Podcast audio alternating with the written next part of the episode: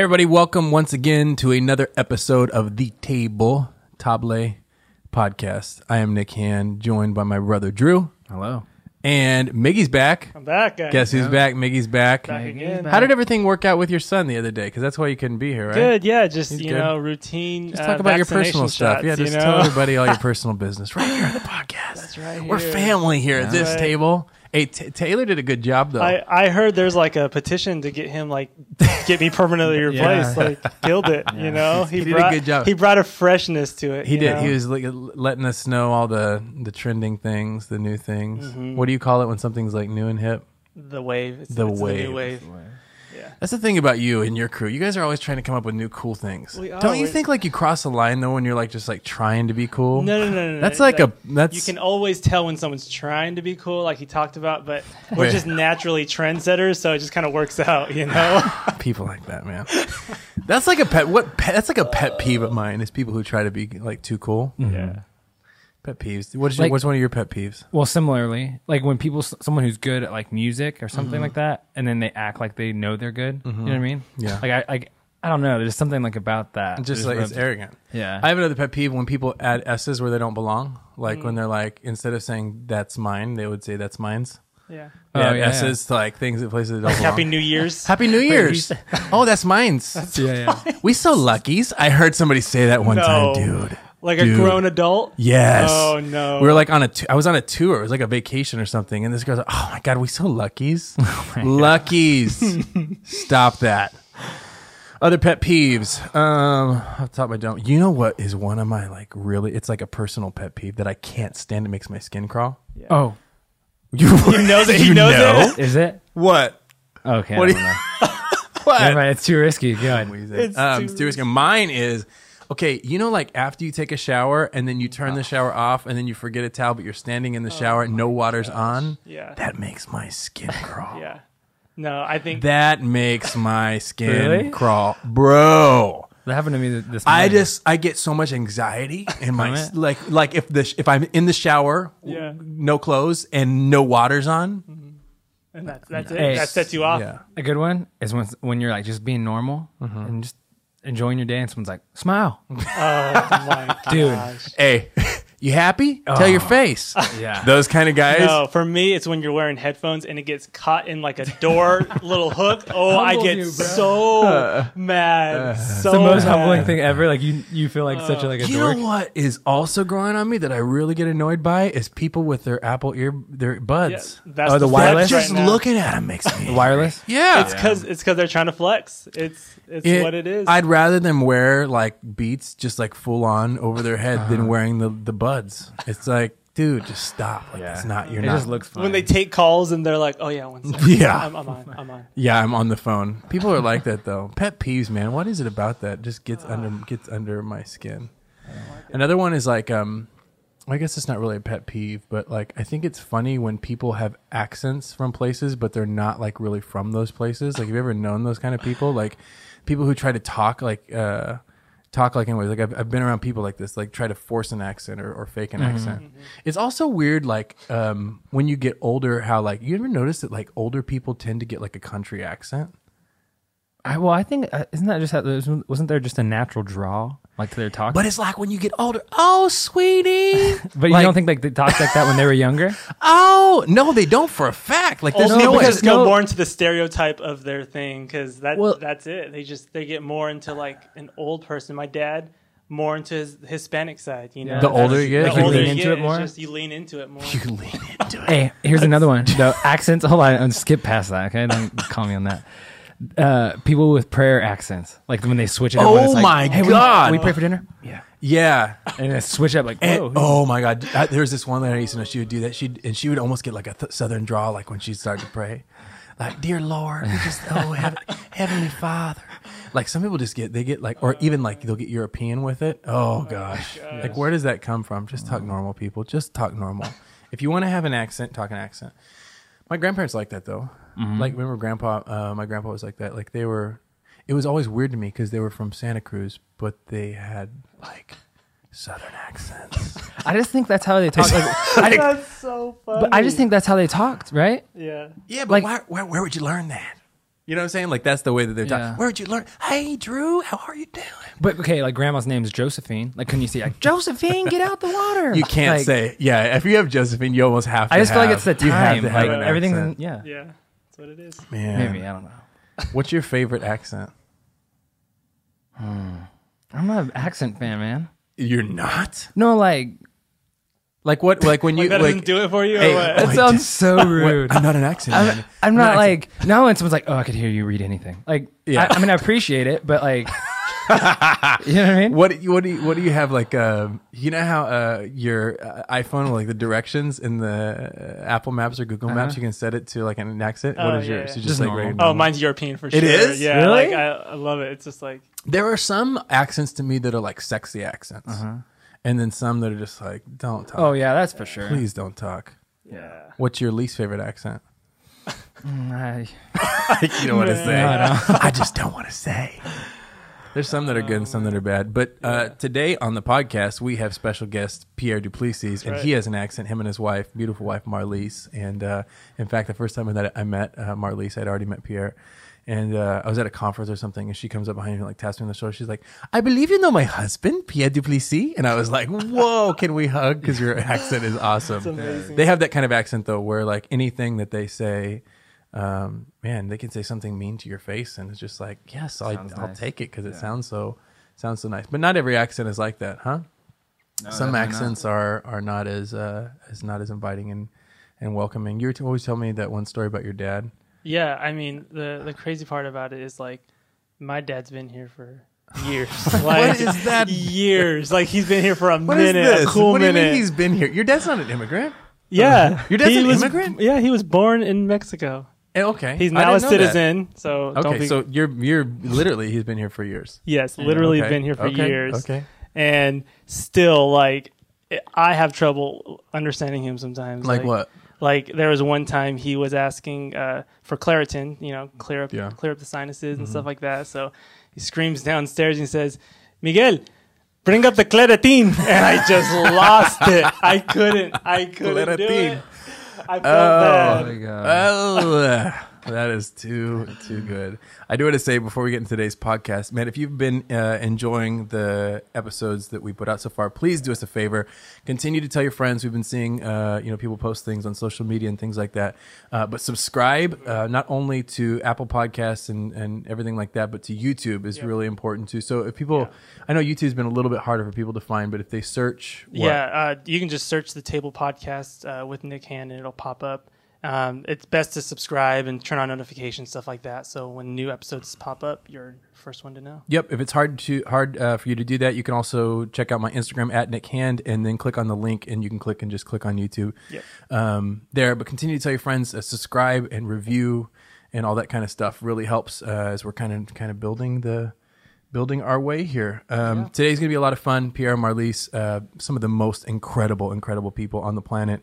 You can know them for 20 minutes and feel like you've known them for 20 years. Um, they're incredible at pulling potential out of people. I think that that's what I'd say. They're, they're pastors, obviously, in Rochester, New York, um, the father's uh, the father's house there. Um, but they just have this way, and I see them do this with everybody they come in contact with, um, pulling potential out of people and helping them really become the people. Um, that I believe that they're put on this earth to be. So you'll hear that in their conversation. They're hilarious, especially together, and you're going to enjoy it. So without further ado, ladies and gentlemen, Pierre and Marlise Duplessis. First the barricade, now the table.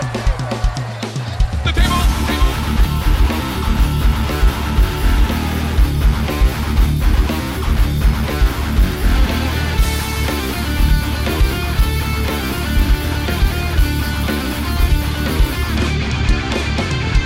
You guys can move, and you feel free to move this decision. and the living is easy. Fish are jumping, and the cotton is Sing it, girl. high. I'm singing Sing it, with girl. the bass singer, Yeah. with you guys. Your daddy's rich, All right. and your mom. That's making the podcast, just so you know. Oh, it's gonna, no, we're gonna start. For sure not. We're gonna start with that right off. trying to brag by the That's why I hand married her. singers. Gosh, that, no, please. Oh man, thanks for coming in today. So good to be Being here, here. excited. Um, you guys are from South Africa originally. Yes, we are. Both. Both of us. How'd you guys meet there? Oh my goodness. Um, long She story. sang. She sang just like that, and it was a done deal. That's what he says. He fell in love with me. We were in the same elementary school. We never knew each other. And I was a little awkward in third grade, so I think he probably turned the other way when he saw You guys have known each other since that long. We did not know each other, Oh. but we saw in photographs going back. Okay. But Pierre always had a heart and a passion for people. And so there was this very, very broken down little building next to the railroad station. And on a Friday night, I would go sing there, and Pierre would go and just sit and chat to all these Really? weird people. Um, many of them I was quite afraid of, um, but I learned to love them with time. They were very weird, Nick. Really? Uh, and, uh, and that's where we met. Yeah. Wow. Yeah. And the rest is history. The rest is history. When you guys came over to the states, what is what do you see as the biggest um, differences in culture from South Africa to here? Would you know the funny thing is, and I'm sorry, I'm answering again, but it's uh, coming from third world to first world. I um, I think uh, I'm American now. I've been American American since 2010, so I speak as a citizen. Yeah. Pierre always says he can make a citizen's Oh, yeah. arrest. and bail you out. yeah.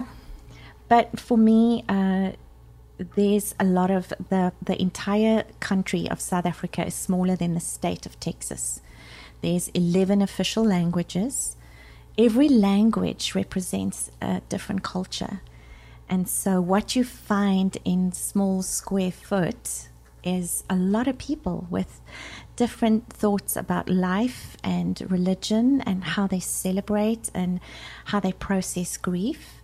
And uh, that was th- that that to me was very insightful. when you come to America, it feels more like large space, and people have the same basic foundation. Whereas there, you know, we would live next to people who did life extremely differently to us, spoke a different language. Um, so third world to first world. Um, I loved the diversity of South Yeah. Africa uh, and the messiness. Has there been a learning curve for you guys coming here as far as adapting? Are there are there things that make you scratch your head thinking crazy Americans? Yeah, you know the. I think the first thing that we noticed that there were no fences, and it bothered you because we come out of a country where every house is defined by fences and a lot of protection and big dogs for Really? safety. Um, but there are many words that didn't line up the same. So you guys call it a traffic light, we call it a robot. So Really? When, so when you preach and you use the the Uh-huh. word and, and people become perplexed, you've got to trace back and realize Yeah. we use You call it a robot, and they're like, we "What are you call it, talking yeah, about?" We go like, yeah, and I Lost stopped at the robot. they go like, you have those Yeah. there? And I think the perception of um, America, um, of South Africa, until you've been there, is that it's um, very jungle still. yeah, Uh, not understanding it's New York City, it's Atlanta. Most parts of it's big, beautiful. Um, I think for me, the, the there was a part of the American culture not understanding it. Um, the freedom of speech Yeah. is a good thing, but in the midst of it, ignorance can be very loud. Um, yet, mm, in the midst of being loud, you think the louder I am, the more I establish that I'm right. right, right. Um, so that was a different setting for us. Is it not like that in in South Africa? I think there is a different kind of way that it manifests. Okay. And I want to be very careful that I don't define the country I come from Yeah. because, again, I'm in it and have perspective on it. I think every culture has a defiance and a, and a, um, a, a, a, a Tolerating? uh, it is a, is a blind spot. Uh huh. Um, we don't see it until we are in it or away from it. Um, yet, another thing that is very fascinating about South Africa, they, because of uh, the culture and especially all the different uh, nationalities and tribe, is very spiritual. So um, everything has a spiritual origin and reason. So if something doesn't work out, they always go find the supernatural reason why something is like that. Wow. And being away from that doesn't diminish uh, the spirituality of things, but going back and especially watching Christian TV in South Africa, you you see that the the distinct difference in perspective on the supernatural involvement in everything. Hmm. That was quite interesting for me. Is that- there more of a just like everybody believes in the supernatural there? Is it more of that, or it seems at least culturally? I think that there is a, especially in Africa, period, there is a growing up with a sense of a spiritual world. Hmm.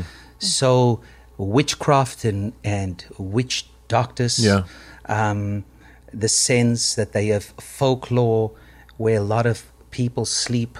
Um, their beds are very high because they believe that there is a, a spirit being that is short that visit at night. Really? It's And called that- a tokolosi. Tokolosh. Yeah. Really? Tokoloshe. That will come hurt you. So um, you would go in someone's home and their bed is so high you can't get on it, and you go like, "You still believe in Really? that?" Yeah. Wow. Um, so so those kind of things that is just there, but uh, it manifests in, in in all kinds of cultures. So if if uh, a home Is that what that the is that the? that, Look at I, have that. never That's seen. Tokoloshe. So that's Yeah. that's exactly. My goodness, you guys. and it's are short. He's short. So He is short, Yeah. so he- as long as your bed's yes, taller very than him, high. I wouldn't want him getting in my bed Look at either. that. so so that is that's God. crazy but but the strange thing is that sometimes taking responsibility for the way i raise my kids is now pointed away to um, s- supernatural occurrence that swayed my children rather than they going through a life journey that is natural mm-hmm. to growing up mm-hmm. yeah so it's just Is, is there more? Is it superstition, or is there like actual spiritual manifestation that's evident? Like, or because I mean, as far as far as there is that more I think both. really? Yeah, I think both. I think some of the superstitions come just through the generations. Right. Where you just believe what your grandma told you, what your grandma told you, which I think exists in every society.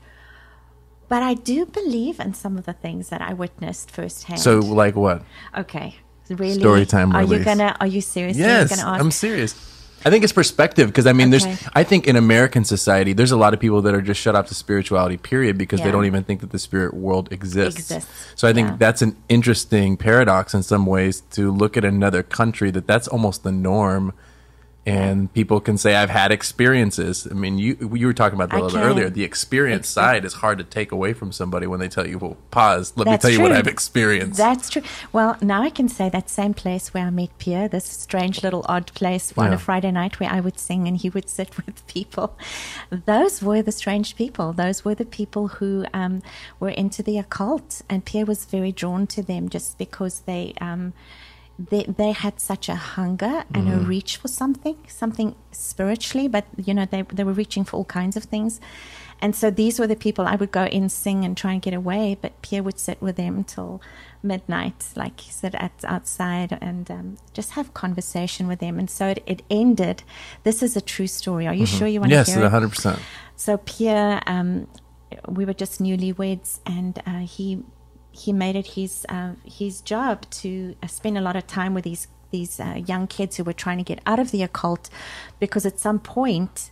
Uh, they were being tormented, and there was all kinds of threats on their lives. And so, our very first house is now get this young married couple, Yeah. 21. Our first home became this refuge for kids on in the occult, and so it wasn't foreign for us to have um, at any given time a witch in our home. And you were taking them in. we were taking them in because Pierre, of course, Maverick, Yeah. um, he wanted to uh, he wanted to save and rescue the world back then. That's tongue in cheek, but Yeah, yeah, Uh, we just wanted to be a safe place for them. But I did realize through those um, years that I I would witness things that really scared me, like young girls with incredible strength Really? uh, that I would look at. And I remember the one kind of walked, reached up to Pierre. She had not slept in three days. So is that human? Yeah, Do you think wow. it's human not to sleep in three days? I think that I don't know. I don't think it's human. And she would not sleep, and Pierre would, you, you know, he, he needed to take a nap, and so I would sit and watch her. We'd take um we would take turns, and the one night she kind of got just it was that time of night that activity in the in the spirit uh, becomes very active. You could Yeah. sense it. And she lifted Pierre. I mean, I'm talking about like a little five foot something girl. She lifted Pierre up against the wall, and I took a candelabra on our fireplace Yeah. and went to hit her over the What? head. Yeah, This is like You a movie. Yo, I love it. Keep going. Said, Stop, pray. And I said, No, I'm not going to pray. I'm is the candelabra? girl." Yeah. Um, but So did- wait, did you hit her with the candelabra? No, I didn't. And you're pinned up against the wall. Yeah. pinned up against the wall. This is a true story. We have Yeah, yeah. witnesses. But you know, just a long story. She looked at me that night and she said, mm, "There's something about you." And uh, I said, "Like, what is it that you're seeing in me? Kind? People say I'm kind." She said, mm, "I think you with child, Really? Nick." That was weird because we didn't know, You're pregnant. and I was. Wow. What is it? You know, I don't know. It shows the, I guess, the reality of the spirit realm, right? Yeah. Awareness. It's interesting to me that that is so. Um, why do you think that that's so? I've heard before, like, um, there's not as many people in America. They don't have to turn to spirituality as much because people have money or medicine or things like that. What I've heard about people in third world countries, there's a lot more desperation Yeah. because they don't have those things. Do you subscribe to that line of thought, or what do you what do you think it is? Why why is there more? Do you think there's more of that there than there is here? I don't. Yeah. I don't think so. I, I often ask the question, though, uh, Nick, because um, there is a lot of exorcism that is common There, there. Um, but exorcism here would be seen as a cult, yeah, right? Yet the Catholic Church right now is training more priests than ever before to handle exorcism because they realize people are demonized now. Uh, if we look at the Catholic Church, you would not think that they are early to the take to realize that there's a spiritual, supernatural problem with people. Um, we would want to counsel people out of their problem. So I think that the tension that we are seeing is a hard tension um, that I don't know the simple answer for, but yet um, I know that there is a, a spiritual world that is active. Um, so p- part of um, a, a situation that I had to deal with recently is um, my son was um, going, um, well, he's actually still in school, and they wanted to visit all kinds of uh, temples and places that I felt um, the best way I can describe it, uh, and I know it may sound offensive, but to me, a place that that does not worship Jesus. Um, um, scripture calls anything else that place take the place of Christ is idolatry. Any place that has a place of idolatry to me has spiritual activity. Um, like a place where Jesus worship has got spiritual activity. Right. So I had a, a, a conversation with one of the the professors at, at, at the school where he was at, and he took an offense that I had a problem with that. And um, I, I explained to him why I have a problem with the spiritual activity, and he said, "Oh, you're from Africa. Now I understand." And I go like, "I don't under, know what that means because does that mean that we are illiterate?" Um, and I asked the question: Have you ever seen um, an exorcism? Have you ever seen spiritual activity in front of you? Um, and he go like, "No." I go like, "Well, until you've seen the manifestation of the reality of a spiritual world, Yeah. it's hard to believe that it's more than just goosebumps or a bad dream. right. It's a reality, like Ephesians says. But yet, I think that there is an entrapment that you are so intertwined in the wrestle of that that there's not a freedom in life. Because Jesus came to give us liberty and freedom in the midst of it, but it doesn't cancel out the reality Right. of being sensitive to those things. I hope Were, it makes were you sense. having trouble with him going places that then there was spiritual activity? Is what you're saying, right? Yeah, you know, I think the tough thing is um, because we cannot uh, see it and we cannot make rules for it. Yeah. I don't want to be exposed, or as far as I can help, discourage anyone from being exposed to an environment where all of a sudden now their life is burdened and heaviness and they can't sleep at night. Yeah. And, and we can quickly treat it with natural things, but it's, it's a result of spiritual things. Yeah. How do you then draw the line between, you know, you talk about being around that, not wanting your son to be around that in some ways, but at the same time, Marlise tells a story about you taking these people into your home. Exactly. How do you draw a separation between that That's probably, dialogue? di- that's probably a difference between being in it and then being a father. I think your mind changes a yeah. little. I think. I, mean, yeah, because what's the, what is what's the, the, what's the danger? is it the know? protective side of you? I- or do you feel, do you, or do you have different views on it now than you did then? Do you know the, the I think here is the thing that you don't know until you don't know what it is to ride a bull until you get it on its back, right? Uh, yeah. So whenever a and again, um, I believe one of the the well, the gifts of the Holy Spirit is discernment of spirits and the working of power. Um, Jesus says, "These signs shall follow them that believe in my name. You'll cast out demons." Uh, one of the things that Jesus did the most was not healing, but casting out demons. Yeah. Um, and yet, when you involved in that kind of activity, around you there is um, an activity. So there is a constant. Um, uh, how can I say this best? It's when you push at a beehive. Mm-hmm. If you're wise, you'll get to the honey, but you'll have the bees. Yeah. And sometimes, if you're not wise, you'll push at the hive and not understanding the bees will follow for months. Wow.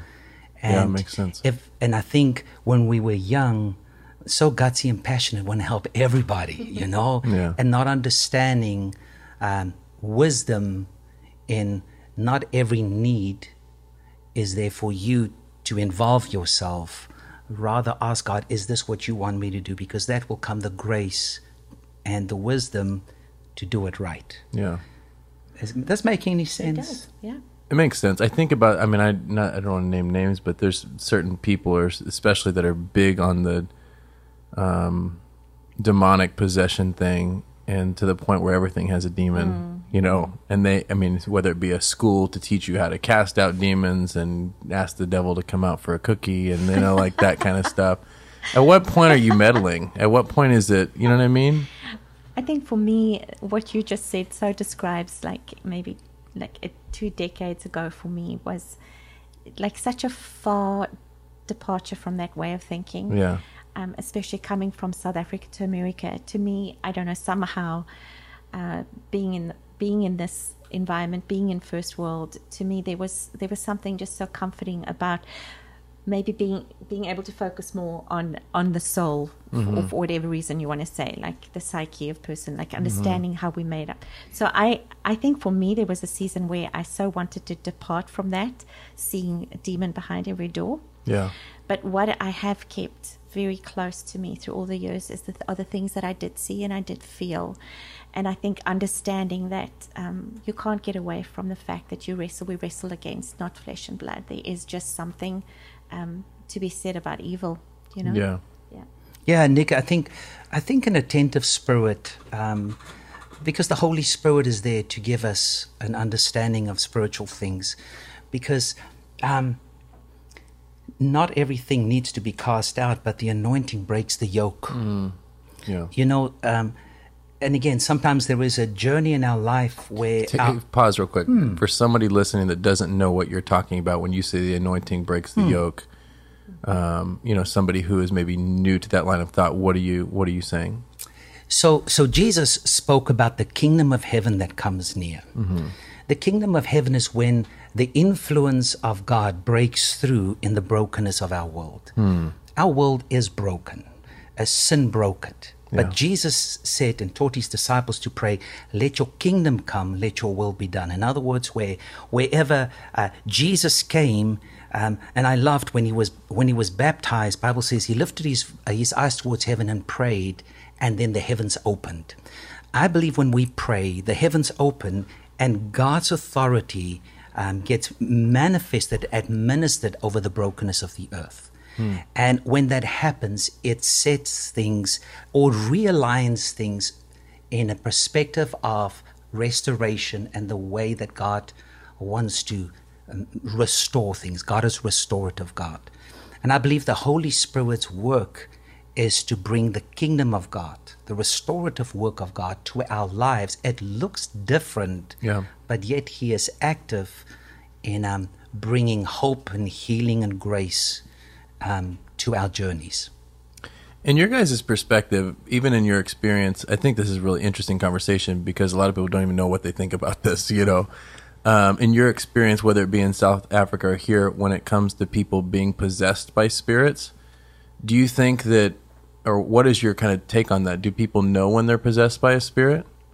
Yeah, you know, I think this is a field that is is so wide and so challenged. I remember one of the first books. I'm sure you guys have read it too. Pigs in the Parlor. That was one of the first book where everything was uh, pointed to uh, a, a spiritual, a demonic influence. Uh, for me, it is only by the Spirit that we can discern spirit. So I would hate to make a judgment call on anything, um, but trust the Holy Spirit to reveal that um, rather than to walk with a prejudgment. If it's this, if it's that, then it's that. Right. Um, so I think it is a sensitivity to the Holy Spirit. And again, it's a gift Yeah. um, that God gives uh, for people in the body. He says because the gifts are there to build up the body Right. of Christ. So I want to be very careful how to do that. No, I know. answer This is not conversation you have every day, right? No. You have to kind of. I don't think anybody's ever asked us that. I don't know that I've ever asked anybody that. No, this is- What? How does someone? How, okay, this is. We'll move on after this. But how does someone? If if the spirit world is real, and yet you know you guys say that you do subscribe to the line of thought that someone can have some sort of possession. Obviously, in Scripture it talks about it, and you talk about even the Catholic Church really amping up because there's a lot more of that. How does that happen? How does someone become possessed by a spirit? Or how does this i mean we know like obviously mm-hmm. as people of the christian faith we invite the spirit of god into our life. Can you just get randomly possessed by a devil I'm putting Pierre Duplessis in a very Yeah. uncomfortable position right just now, just so you know. You he know- doesn't he doesn't like having these vulnerable I actually think he likes this conversation. Yeah, conversation. j- I'm, I'm holding my horses because Don't hold them. Yeah, I'm holding my horses because I have very strong opinion on Okay. this. Yet I hold it with gentle hands. Okay.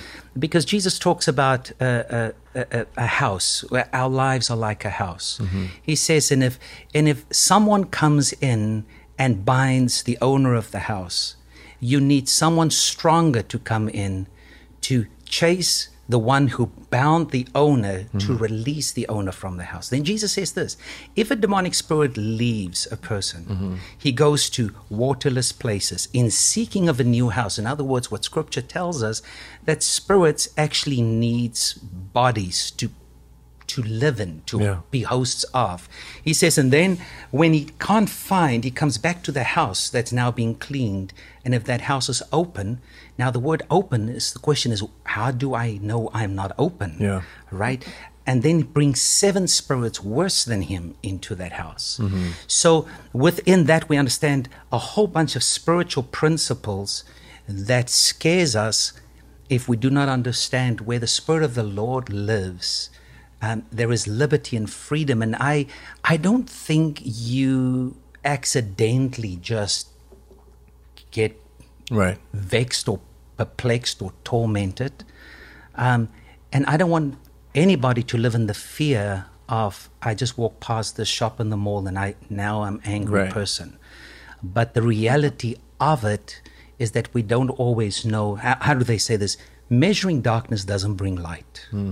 And sometimes we want to know how rather than just how can God set us free. Yeah. It's almost a distraction in some ways, I right? think so, Nick. I think people will make a theology out of how you get possessed.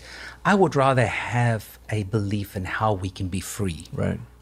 Even I mean, I think even the whole conversation, I think it's interesting and fascinating to talk about. But I do think there, it seems that people that get into too much of that, they become so distracted in their lives, and they're you know whether you're saying like there's devil behind every corner, a rock or whatever. Instead of living your life, you you're paralyzed Yeah. by your beliefs as it pertains to your life. You yeah. know. It's like what you don't do instead of what you do. Yeah, yeah. Yeah. You talk about this. You talked about a little bit how you started changing your focus from that and talking more about the soul and things Yeah. like that. You mentioned that. I think I think for me, um, we can we can overlook the soul. Uh, I think. Mm-hmm. And when you uh, talk about soul, what are you talking about? I'm talking about your your um, your your heart, your uh, I mean, your spirit. Mm-hmm. Uh, The real you. The, yep, yep, the real you. Yeah. Uh, I think we can often hide. We can hide in. Um, we can hide behind uh, spirituality, but have a really empty soul. Mm. What do you mean by that? Hide behind spirituality. Well, it's it's it's hard to say because I you know I don't want to I don't want to I don't want to ever I don't want to sound like I'm labeling. I'm to, I'm actually referring to my own life. I think in seasons where I haven't wanted to do the hard work of uh, looking inside in, inside myself and understanding why um, you know why I struggled with um, anxiety or unforgiveness or things that was just polluting my soul. Um, it felt easier to just kind of grab a scripture and become really good. And I'm not saying scripture isn't powerful. No, it's good. But I, I do believe God created us with all those things. He even says, you know, love love me with with your with your soul, your heart, your mind, and all your strength. And I think it's an important part of understanding the soul that your soul will prosper. It's funny because I, I've been talking with people a lot about that topic. It seems like lately uh, about just human nature. I think there's some sort of tendency that we, without even realizing it, can live with an escapist mentality, trying to mm. not deal with what we're going through, mm. but to avoid it, to escape. And we, people, we obviously know like the main vices of alcoholism or drug abuse and things like that um, whether it be social media or gossip. But I was I was talking with somebody the other day about the whole idea of how people throw themselves into religion, oftentimes not because they really believe in God, but because God offers them an escape from their problems. Um, and I think that's a, a really interesting conversation because it all is still. Would you say in this great avoidance of what your real self, your real health? I I mean, I don't. It's interesting when you say the word avoidance because I think uh, I- love what you said. You can even hide inside your spirituality. Yeah. Um, avoidance uh, has almost allowed us to believe that um, that loving God, having Him love us, and walk out this journey is free of really suffering. Like we've never subscribed to the suffering of of life, of being human, of living in a broken brokenness in a world that is broken and a body that is often, um, you know, not not fully working. And I think we. Um, we don't want to believe that this beautiful, wonderful God, who is so creative and amazing and passionate and who adores us and loves us, is the same God who will allow us to walk in um, in completeness. And yet, I fully believe that as part of being human is is a soul that is needing restoring, refreshing, um, understanding. How do you how do you guys practice that? How do you advise people to do that? Taking care of the real. I, I mean, I guess the conversation is we. You know, at some point in this world, you have to come to terms with the fact that money's not going to satisfy you. Relationships aren't going to ultimately fulfill you. You're always going to have the itch that you can't scratch. Bringing people to the baseline conversation that you're only as healthy as the real you is healthy. How how do you keep the real you healthy? I've heard you, Pierre, talk about this idea even of um, manage. I think you say something like managing pain is not the same as dealing with the wound, Yeah. and you carry these things in your soul. Yeah. It's it's all pertaining to that idea of a healthy you. How do you? What are some of your Yeah. thoughts maybe on that? Yeah, you know, Nick, um, the, the, there are some statements that are, are made which um, is true, but in context can be um, very limiting. So um, you would say everything is spiritual. And when you say everything is spiritual, in a sense, everything has got to be um, sorted out spiritually. The, the other part is um, when the kingdom of God breaks through, everything is perfect um, which is another danger because if my world's not perfect, then it feels like the kingdom of God is not near. Um, yet that is not true either. Um, and I think the world that I grew up in um, helped us develop and cultivate a, a healthy spirit. Um, we're not. I'm not that great with cultivating a healthy body because by default, as my doctor says, I've got the, the, the composition of an 18 year old, um, but the memory hormone of a 60 year old. That's what she says. Um, so she goes like, man, you're going to live a long time, but remember nothing. I go, that's, that's, that's so which, great. Which I have to tell you, Pierre also said if I don't live to be 100, Uh-huh. he's um, getting married again. Yeah, Oh, I can't. I can't live alone. Just so we know. So, um, uh, but with our soul, because of it's always spiritual, um, it is only of late the last couple of years where a lot of uh, books that actually teach you how to cultivate a healthy soul with healthy boundaries and healthy decisions. The word a differentiated person is, is something that I've learned this year where by default I always see myself as the rescuer to get people out of discomfort into happy. And when you see that, you are actually, um, it is actually coming from a place of unhealthy that you want to get everybody happy. Uh, because not even God's job is to get us happy, His job is to mature us. And sometimes we're in journeys where maturity comes through discomfort. That's why the Bible says we have a high priest that has compassion on us because he lived the life we lived. And yet Jesus' life was filled with rejection, pain, misunderstanding. Yeah. Yet he had to live it in order for the fullness of God to come into play. So for me, um, out of my environment, um, I was not introduced to soul health at a young age. And I think um, to keep your body healthy, it is um, exposing yourself to things that doesn't sound spiritual, but it's actually hard work. Yeah. Eating the right things and exercise. That's how you keep your body healthy. I think there are some things that will keep the spirit healthy, but I think we neglect to expose ourselves to a healthy conversation so that our souls, boundaries, we have limits. How do we cut things away from us that is not healthy for our souls? How do we um, cut toxic relationships away from us without feeling we have rejected people? These are all very, very important conversations because that is how you cultivate a healthy soul. What causes the soul to be unhealthy? For me, Marlies can speak a lot more of this because she is the one that is leading the way for me with podcasts and books that she's putting in front of me mm-hmm. all the time. I think ignorance and neglect, mm-hmm. Wow. not understanding what you don't understand, hmm. and just treating an uncultivated soul as this is who I am, not realizing it's just undeveloped. I, th- I think it's avoiding pain. I think a lot of it, a lot of our soul is just a, lot. It's avoiding pain. Yeah. You don't want to accept an ending. You don't want to accept that two people can part ways in a in a in a in a healthy way, and so you fabricate these things that um, it's not the right thing. And actually, um, there's a lot of necessary healthy things that we need to adopt in life. I think when you try and constantly scurry around taking the hard road through things and experiencing life, um, I think we try to avoid pain. And that is what causes then the damage to I your think so. internal self.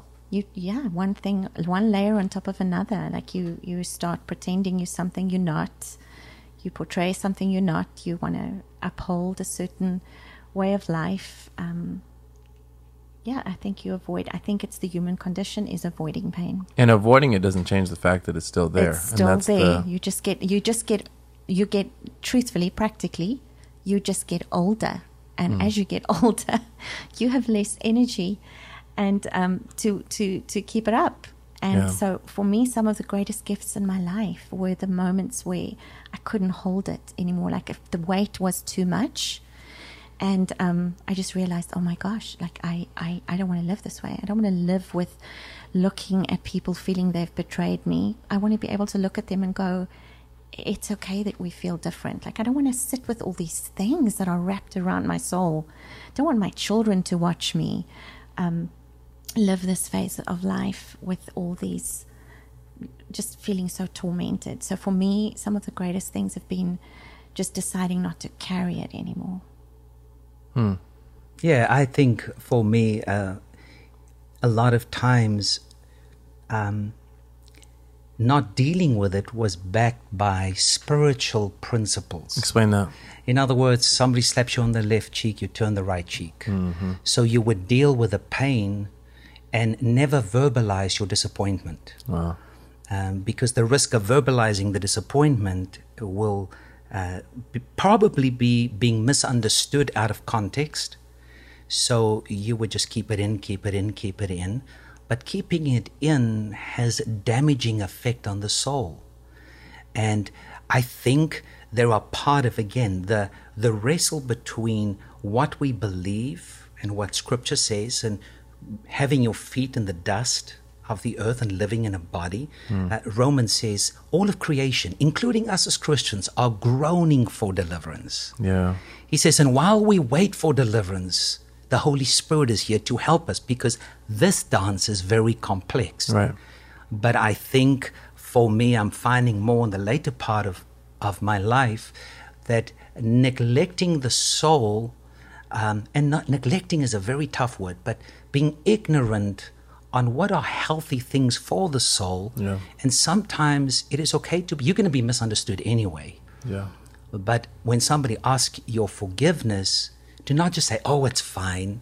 To actually say, I want you to tell me the damage that you caused to me personally. Let's talk about it. Let me verbalize what I think the damage I caused to you. That's healthy soul conversation Yeah. rather than, oh, I forgive you with the love of Jesus. Right. And because, yes, that's good, but we still haven't unwrapped um, the soul part of what needs to be opened up. Yeah.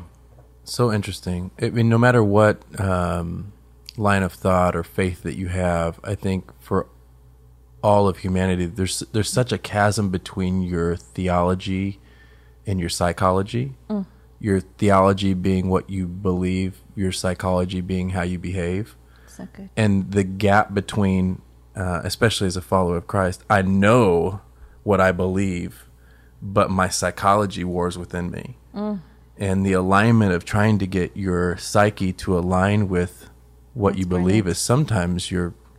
I mean, it's the journey of a lifetime. gap, It's that the gap. gap. closing that Yeah. gap That's very well said. when, when you talk about um, you know you talk about neglect or more of an awareness um, for for people listening or, or finding themselves yeah i'm not you know starting to see that i'm not i don't ever think about that how do you become more soul aware especially i mean within the context of faith i think it's tough because i i can completely identify with what you're saying that well we got to just be people of faith or we got to press through we got to be strong and this, i think it transcends faith to american culture of be tough let no one see you sweat power through you know don't show weakness You, you're making me think of that song now. Is What? that also playing in your mind? You What? gotta be strong.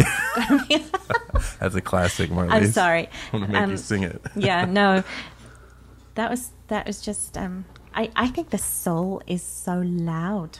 I think the soul Yeah. is loud. I think have you ever tried I mean, can we ask you a question? yeah sure So have you have you ever gone on like vacation and believed that your soul is healthy?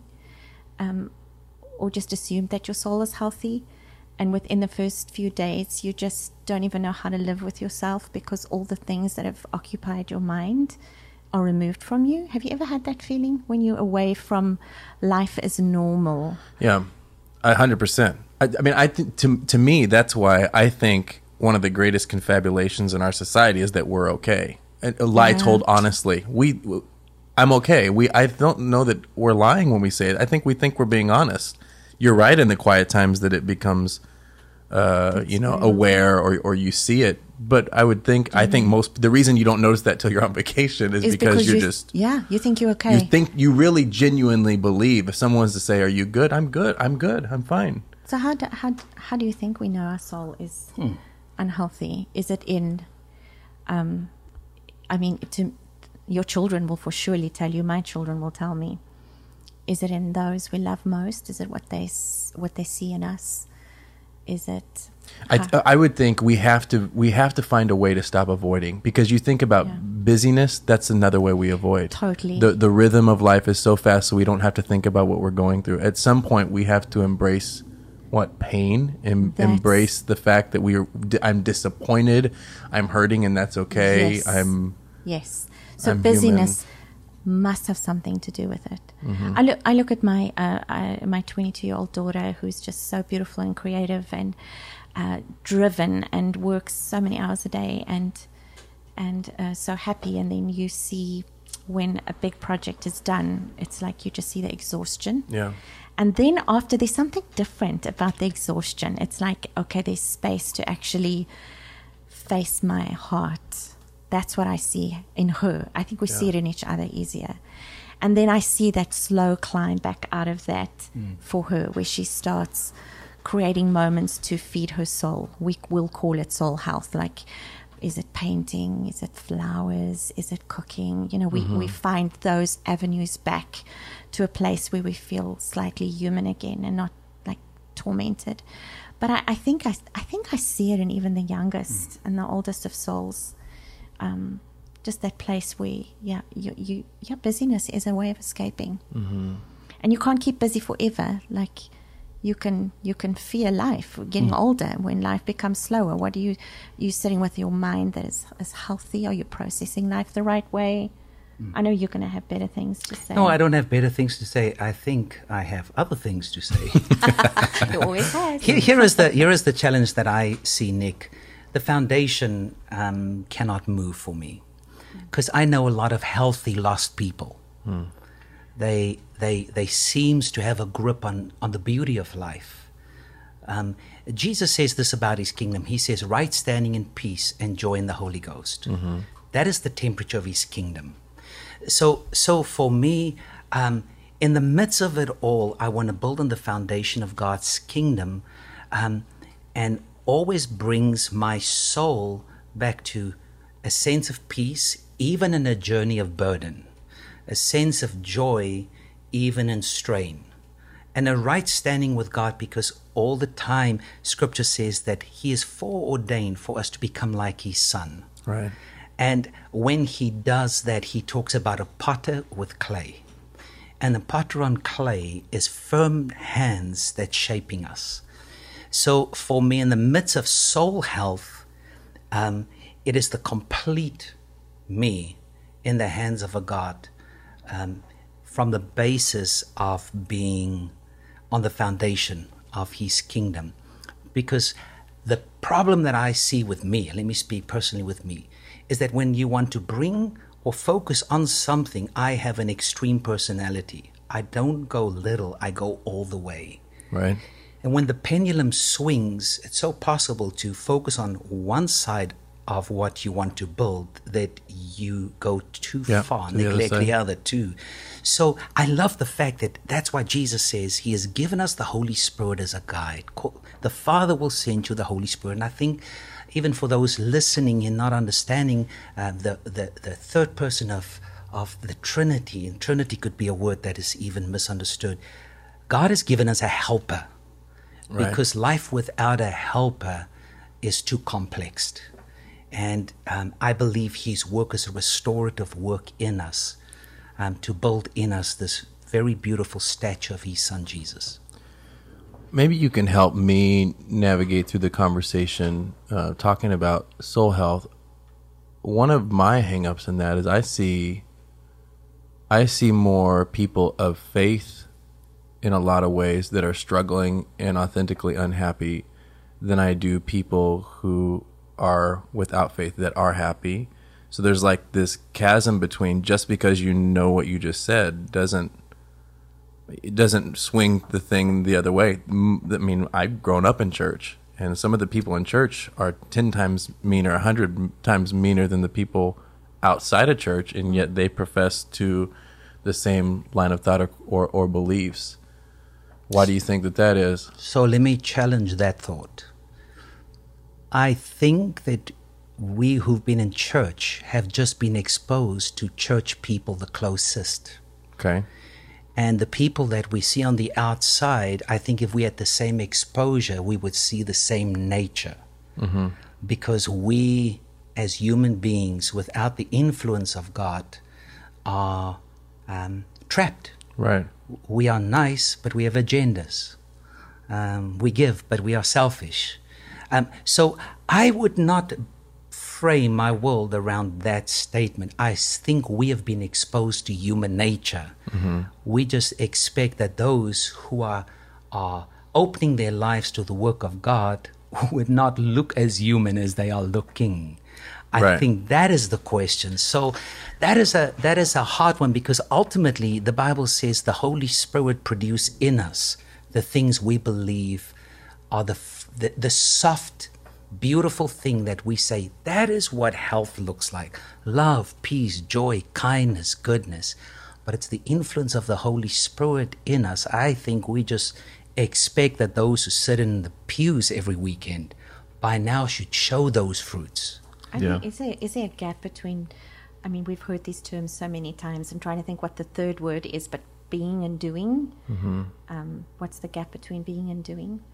For me, the um, trying to trying to be something and portray something and work so hard for it versus uh, that word sur- surrendering just to um, the identity of working working from the place. Like uh, even if even if you're listening and you know you just you you don't quite understand God's infinite love for you um, you know there's a there's a place where we can journey and understand operating from that place of pure pure love. His love is just pure.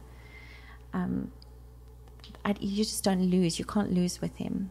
Yeah. um, maybe that's just a little bit of maybe that's just a little bit of me peeking through but it's it's it's a it's a to me it feels like the safest a little bit fearless when i'm when i'm in that mindset versus like believing versus just versus just belonging.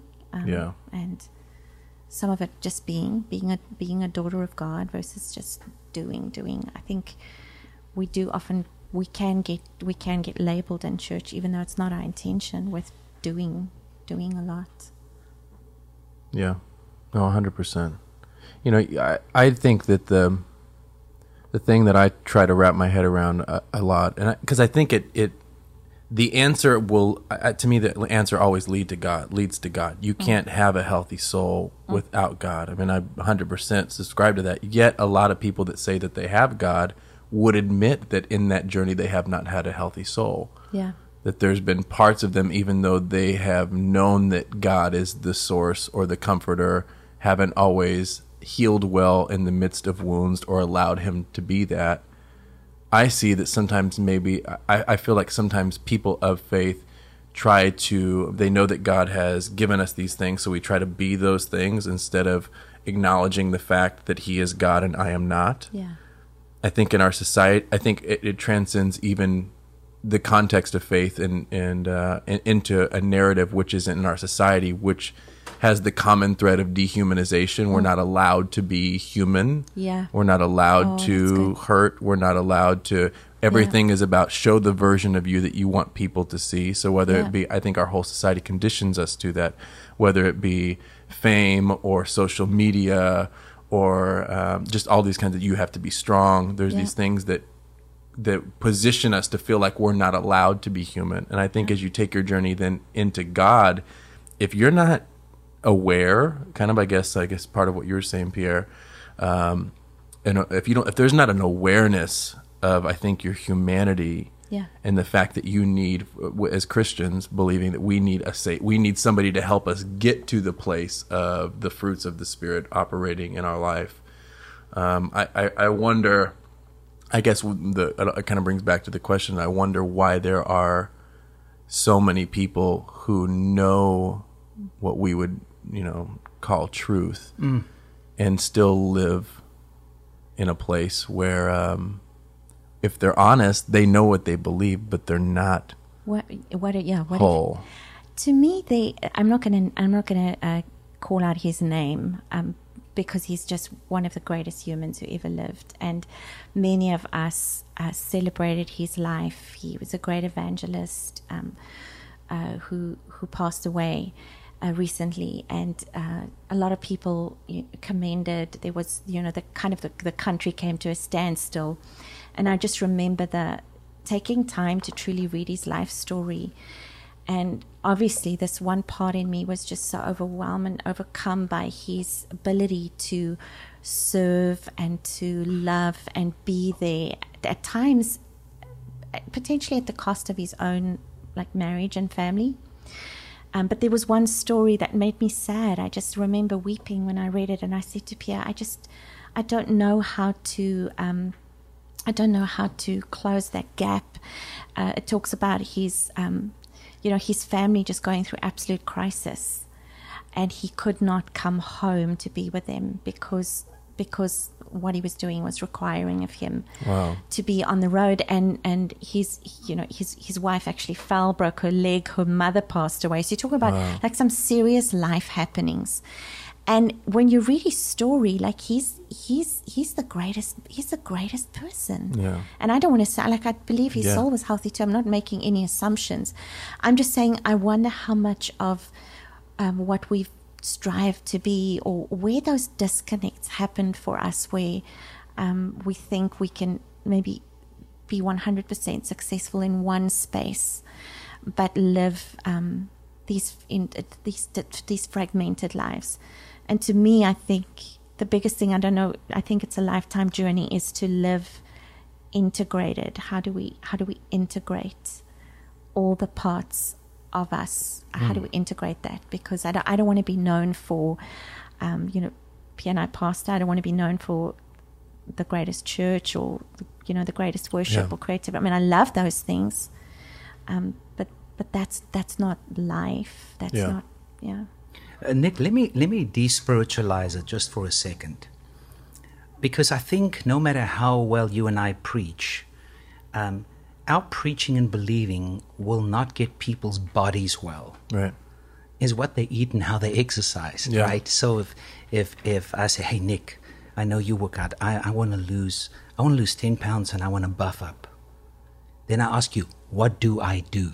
Yeah. and you go like, "Oh man, it's gonna take a while."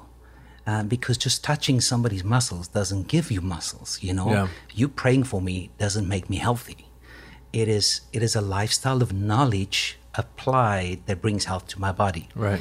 I think a lot of our soul is developed in how we are raised, and I Wow, think that there is a lack of knowledge to start with on what a healthy soul is so that you will raise healthy souls. Um, so if you culture I come from, boys don't cry. Yeah. Um, so if a boy cannot cry, it it creates a th- something. Yeah. If you raise your kids with boys don't cry, it creates something. So I think there is a part of knowledge that's missing around the soul that is not as spiritual as we think. Right. Um, and once, and I can only encourage people to read healthy uh, books on on on um, writers that speaks about healthy soul within the context for us of a Christian foundation, because when you read it, you go like, "Wow, I should have known about this." How to have an honest conversation where we disagree, but we we don't hate each other. Yeah. There, there needs to be no winner in this. There's no one right in this. Yeah. Um, how do I express my feelings without feel, feeling that you're going to disapprove of me, that my value lies in your approval? All those things are very, very, very big things. And my dad always says this when somebody gets saved, God saves their spirit, it doesn't make up for their upbringing. Hmm. They will still create a world Yeah. like where they come from. So I think for me, the body, the soul, and the spirit are integrated, yet all of them carry a different knowledge base Right. that influence how those areas are integrated and developed. Because in essence, the things that you struggle with in your soul today are a consequence from what was undealt with yesterday. Mm. Right? true. I mean the the journey, That's very true. the pains along along the way.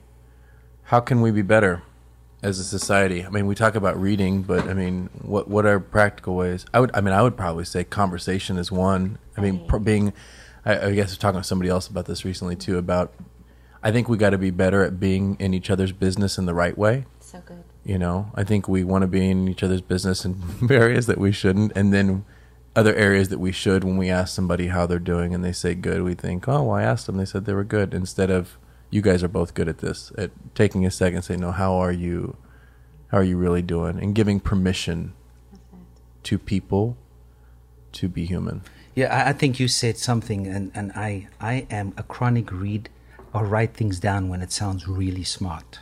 then I will preach it like it's mine. I think you said something very, very potent. Um, it is impossible to hate a person whose story you know. yeah I think we have a problem that we think we can fix people. We want to change people. We want to align people. We want to get them right. Yeah. I think if we have a compassion to understand we are all on a journey and listening to someone's story is the greatest gift because sometimes in telling our story, we align ourselves Yeah.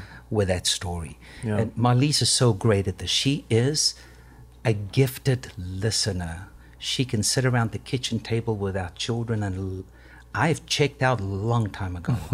I'm, I've, I wanted to fix the problem. Yeah. It's in my nature. I'm a guardian, and I fix things. And for her to sit, and it's two, three hours, and I could see when I come back, the temperatures change. She's given no advice, but explored the journey. Yeah. And I think for us to give the gift of listening to people Yeah. and not think that what we possess is the pure recipe for being right yeah right um, and surrendering to the complexity of life, but thank God for the Holy Spirit. yeah I think for me, that's a starting point for me personally, yeah is listening without wanting to give back an answer. right Okay, I, I, I've got to give you one. go ahead I'm going to teach you another Zulu word. okay Um, can you say sawubona? sawubona Say it like a Zulu warrior. Oh. Sawubona. sawubona Do you know what that means? I love what that means. what does it mean It means I see you. Hmm. Isn't that beautiful? I love I love that. I love that. Um, isn't I that like the avatar movie Oh my gosh, I haven't Isn't that- watched it. Is that what you what haven't they do? seen Avatar, Is that the what the first one, the blue- blue like the people? blue she, she fell people? asleep. Isn't Oh, it I'm I so see you or sorry. something like that? Yeah, They but do but say I, that. I want you to complete that side of the story. But this this No, I part. want to. I wait, want wait, to wait. talk to I Nick want to let about you. Wait, wait, wait, I'm giving you the Kanye right now. Wait. I'm gonna let you finish. But This Avatar. But There we wait, go. No, I wanna let me pause. Let me just say something. yes, something. I did see with That was a great uh, movie. did- Sawubona simply means this that when I see you, I see your soul, I see your dreams, I see your story. And until I sawubona you, I bring you into existence. You are unknown and unseen until existence. And Marlise is so good at that. Well, I guess they, they stole that idea They from did. me, or did they steal it Well- from South Africa? they probably probably both. It's funny because uh, you know, especially in, within the context of faith and religion and being people who lead it in the I don't know the world of faith. Change is change is a big thing that we're you know preaching to people in a lot of ways. Your life can be better if you change. Hmm. In order for change to happen, there has to be. I mean, you see it even in the context of faith in Christ. That it was always it move with compassion hmm. on people, and that was the platform for the change hmm. you have to have compassion, but in order for there to be compassion, I think there has to be conversation, which is the ICU moment. We have to be willing to tear down those walls to give us. I, I you know, I think a lot of it's about a starting point. You know, because mm. you talk about you're big on the finished product of you know God wants to renew you and He has power available to you, and you don't have to stay the same. But I do see a lot of people that are like yes, yes, yes, but they don't take the time to say, but here's where I'm at and this is what me and my dad talk a lot about a lot because it's like this whole conversation of people need to know like they fundamentally need to know that it's okay to not be okay but it's not okay to stay there. Hmm.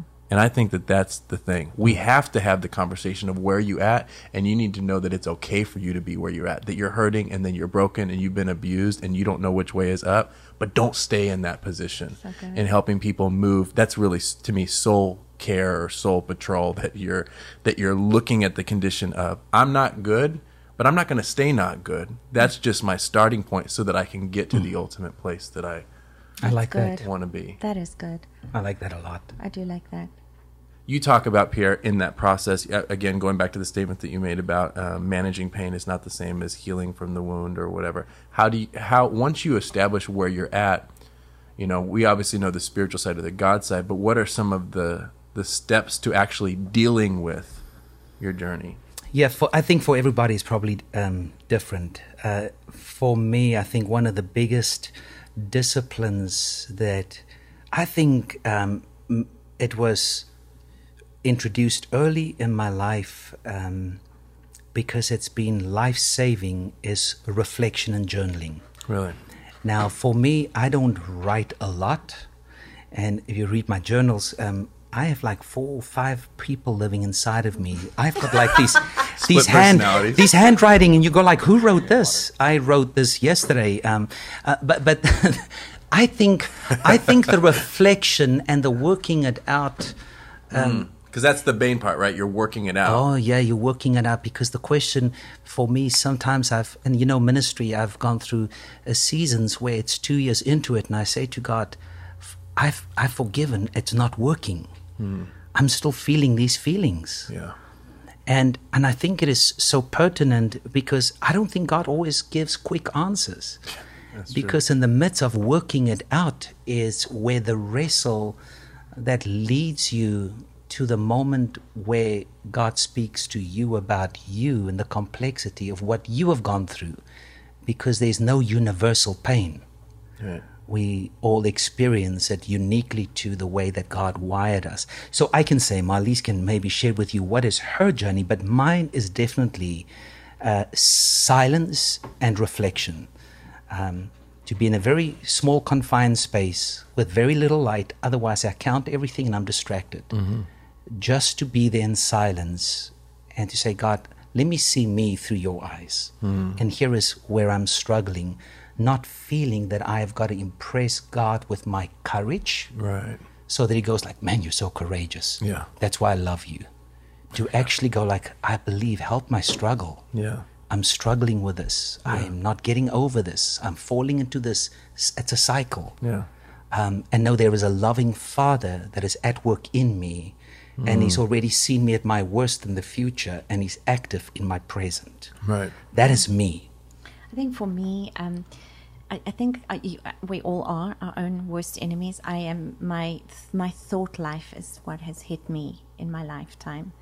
My thoughts can spiral from a place of health to a place of, uh, I Pierre can vouch for this, to extreme, um, just torment. Like I, um, I d- don't even know how I get there so quick.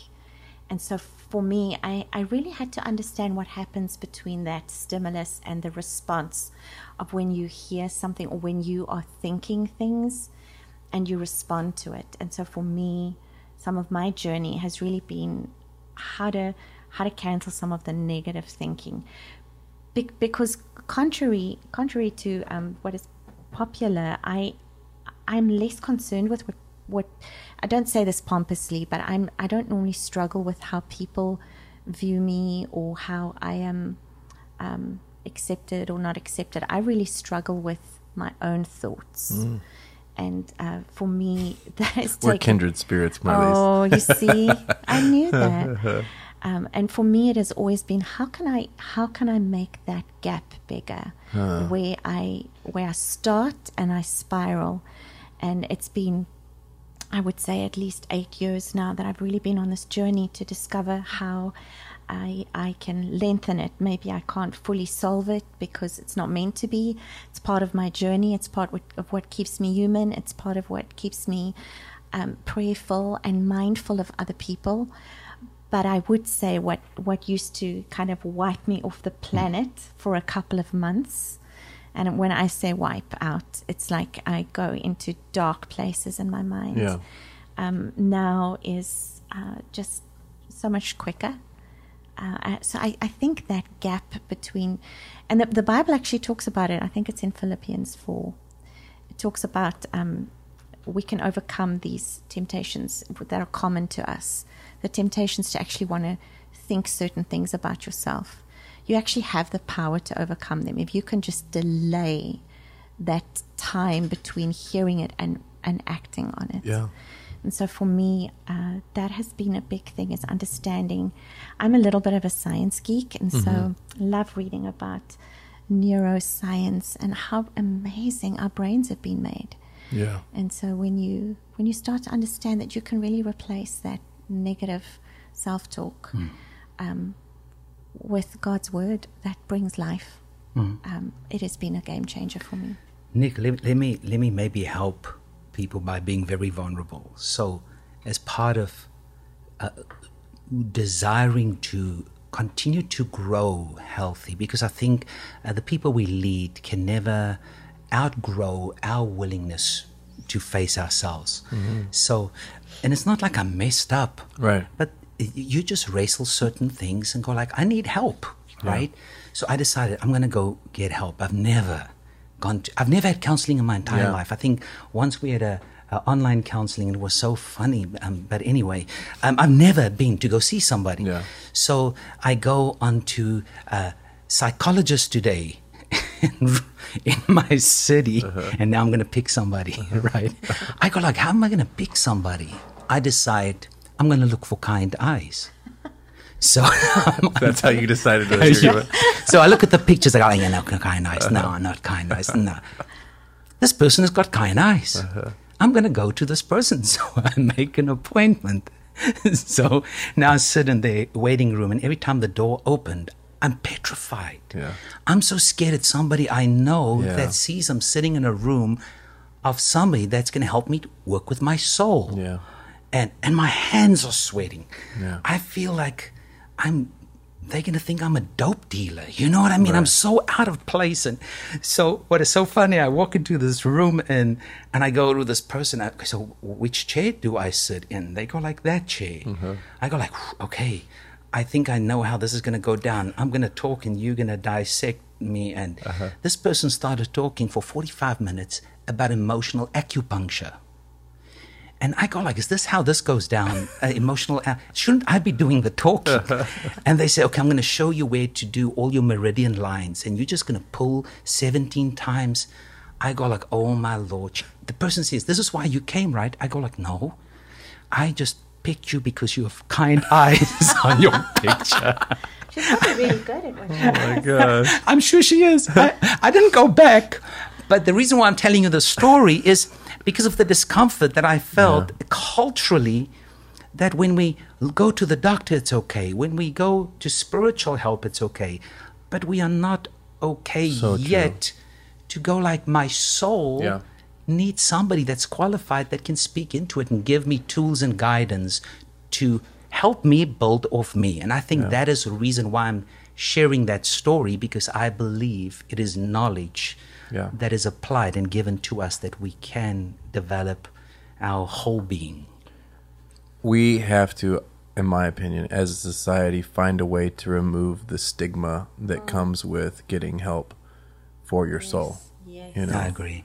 I mean, there, there's no separating soul health from some of the great tragedies of our generation, whether dealing with things like depression and Yeah. suicide rates and things like that that are just skyrocketing. And you, and there's there's a correlation. You know, at the same time, we want everybody, you know, talk about you know what you're going through and know that we're here from you. Yet we have this double standard stigma.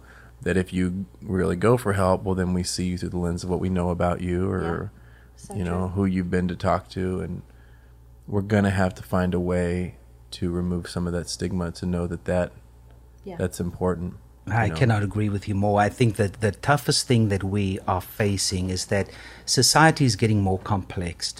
Um, there was uh, a person that I uh, met at Eastern University that's doing his doctorate on the effect of celebrity pastor in our modern times. Wow. So he is not um, for it or against it, but he's, he wants to write his doctorate on what it the cost to the human soul uh, to be in the limelight all the time with large expectation. And I think social media and expectation and the world um, has an impact on the soul. So I think the soul conversation is a very pertinent Yeah. uh, conversation to be had. especially and especially to people with influence or you know in a Yeah. world where you're graded or rated based upon how many followers you have on social media people of power business owners Yes.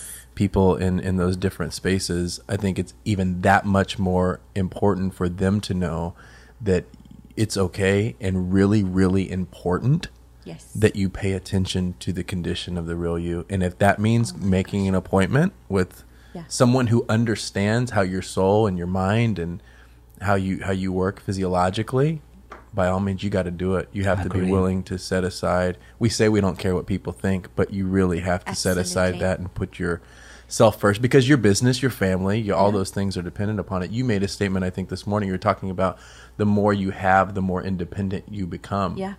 and I think that that is part of the poison. You know, the what the more you have. So whatever that is, whether it be money, whether it be relation friends, whether it be a platform, whether it be followers on social Yeah. media, it what's something that actually includes you into more people's lives. It isolates you Yeah. It's so true. as it pertains to your own.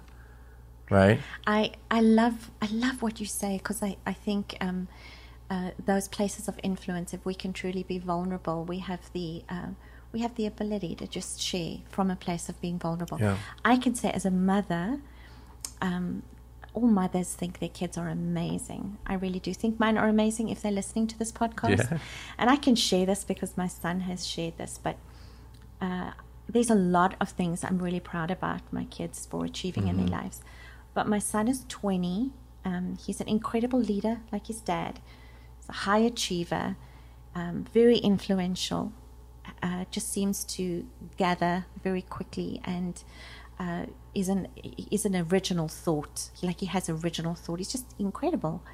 And there's many things that I've applauded him for all these years. But I think the proudest mother, mommy moment for me, if I can say it that way, was about six months ago when he got up on the stage in front of thousands of people and shared vulnerably how he was struggling with anxiety Yeah. and depression. In our context, that was a big deal Right. and um, and I just you know sitting here today and being able to even hear you say that I go, oh man, if if you do, if you are a, if you are a business owner, if you have a large voice, if you have influence, um, not saying go and find things to be vulnerable about, but there's always something in our lives that we can share that is going to help, right? Yeah. Hundred percent. Yeah. There's there's something in our world that makes it sexy to fight for others and selfish to fight for yourself. Yeah. Yeah, it's very true. and and you know at some point we're gonna have to know that i don't know i think sometimes we we we uh we look at things and what we're fighting for for other people and we allow it to be called things like justice and mm-hmm. all these you know big flashy words that make us feel like we're making a difference. But it's that whole conversation of what good is it for a man who- to gain the whole world and to lose his soul That's so you know good. to be willing to to fight for yourself. It Seems like you got there early in your life. I don't know about that. I'm still trying to figure it out. Yeah, I'm just, I'm just, I'm just applauding you and Nick from for having this conversation, um, because this conversation is, is a, I think is a conversation that needs to echo very, very loud, Yeah. because again, as you said, the the permission to go um, and acknowledge that I'm I'm not feeling well in my body. Uh, the, the the permission to say my, my spirit feels disconnected from God. We we have permissions there, but the permission to say my soul is not well. Yeah. My internal world is misaligned and I do not know how to fix this.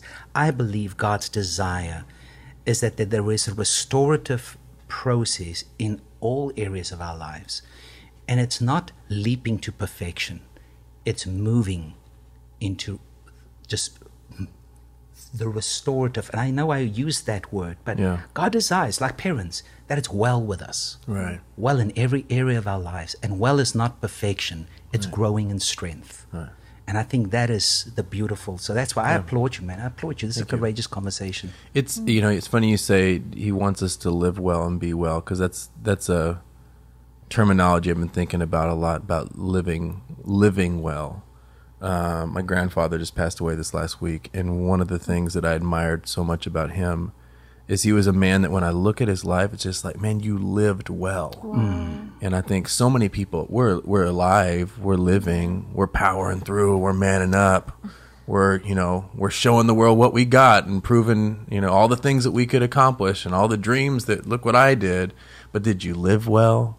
Wow. You know, did you enjoy every moment or did you only like your 15 minutes of fame, you know, and it's like uh, I want to be determined to live to live well, and I think that you know, challenge a challenge, a great challenge to our society is that centered around that conversation. It, you know, when you look at your life, are you are you happy with it? Wow. And if not, then you can change it.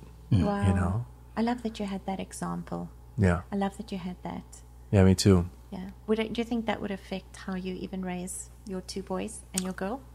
I think so. I think I think it does. I think it. Um, there's something about um, death that puts life into perspective, It's very true. and it just reminds you what it's all about. And I think it, it's so easy to get caught up in so many different distractions, you know, very true. in life, and to forget that. Okay, hold on. Can you just think about how incredible of a gift it is that you have air in your lungs Wow. and that you got a chance to wake up today? And you're worried about what? You know, That's you're so good. overwhelmed with what? You're frustrated with what? You're distracted by what? Like, you know, like, does it really matter? That's like, so you're true. here today Yeah. and somebody else is not. What a gift, Yeah. yeah. you know? I heard something that um, somebody write. He says, "A death takes a long time, Yeah. and we wait on death, and all we have is the reflection of our lives." And a lot of people, when they reflect, all they have is regret because the older you come, the more uh, what is not of worth just f- filters through, fluffs through. And I think to be mindful of our the frailty and the shortness of life. Yeah. And as you said, the question is, are you living well? Yeah. And are you reproducing that health? Yeah. Because the fruit of that is seen at those around you, really. So that your growing can help their um, not having to to have same struggles, yet struggles is part of us growing Yeah. right? But I think more than anything, um, the latter years of our lives, um, my desire is not to be angry and resentful Right. of what I should have been. But if we are not awakened to reflect of where we are and what is really going on, Yeah. we will not know it until it's too late. Right. So for, for me, one of the biggest things, especially in the church uh, expression that we are in, silence is not often practiced. Um, and if you look at the old church fathers, uh, they practice silence an awful lot because they God say mostly God is a whispering God. And if we know God is a whispering God, how do we want people to hear Him if all we do is create noise? Yeah. Yeah. Um, so I think for me personally, the reflection and and just say, God, open my eyes that I see me through your eyes, because otherwise I will see myself through the blind spots Yeah. my own existence. But that's why I come back from my perspective. The Holy Spirit is a very active helper Right. that wants to help us in the wholeness of our being. I think too. I mean, seeing that living well doesn't mean living perfect.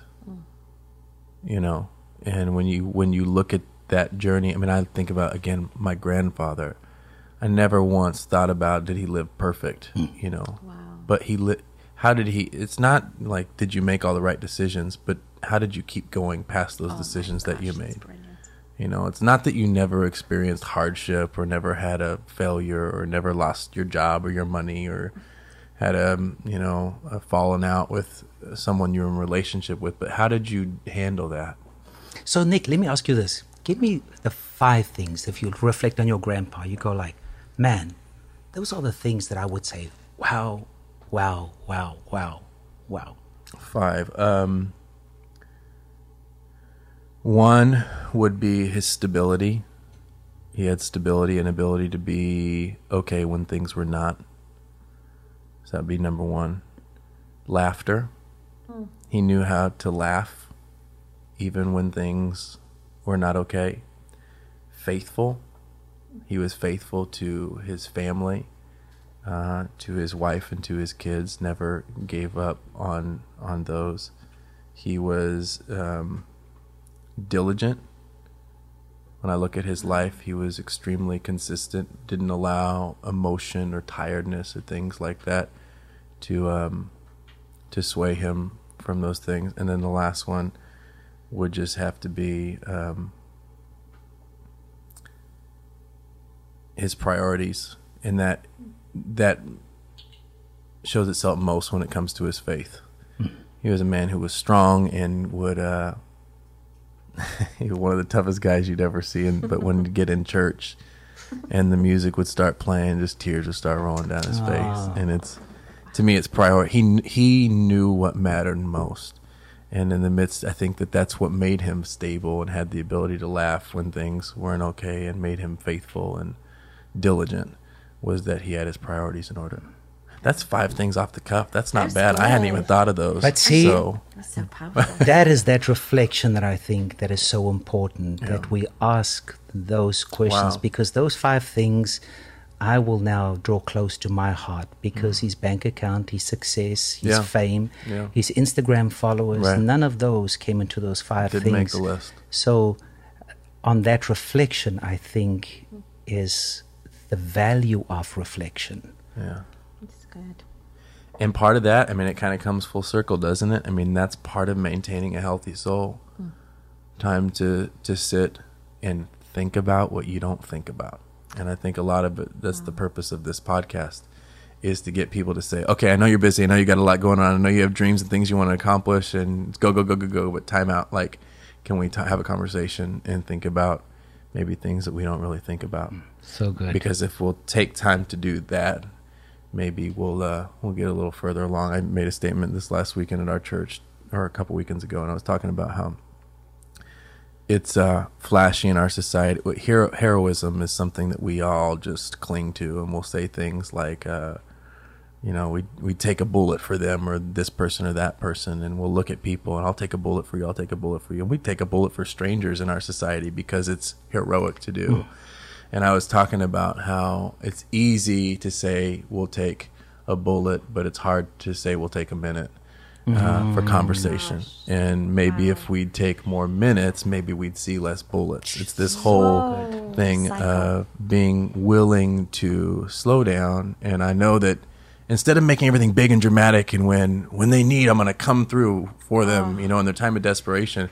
But what about being in the now? You know, what about what about in this moment? Because the things that you're going to deal with tomorrow are a result of how you're dealing with today. And I, I just think that pace of reflection, conversation, being willing to say, I know I'm I'm busy, but I'm going to slow down to talk more and to listen more, and to go through this journey of life rather than just living. So good. I know I'm better just even for this conversation. So am I. You're better. One is just better. Yeah, yeah. because, Uh, there's a space that opened. Don't you think too? There's something that the way that we're created, that just through conversation, it just brings health to your soul. It does. Like, doesn't even matter like what you you just start having conversation, and then just It, and, and you start feeling more. You actually, I was going to say, you feel. You Yeah. actually feel physically. yeah, There's a there's a feeling of, and I think it reminds us that we were made Yeah. for it to, to be Yeah. together Yeah. and to to have conversations. So, well, well done for doing this. Um, for opening your table and your space thank you. for all of us of all walks of life, Nick. Thanks, guys. Thanks for being here, today. We could talk for hours, but Oh, we'll, yeah. we'll wrap it up there. Love you, man. Love you too. So good.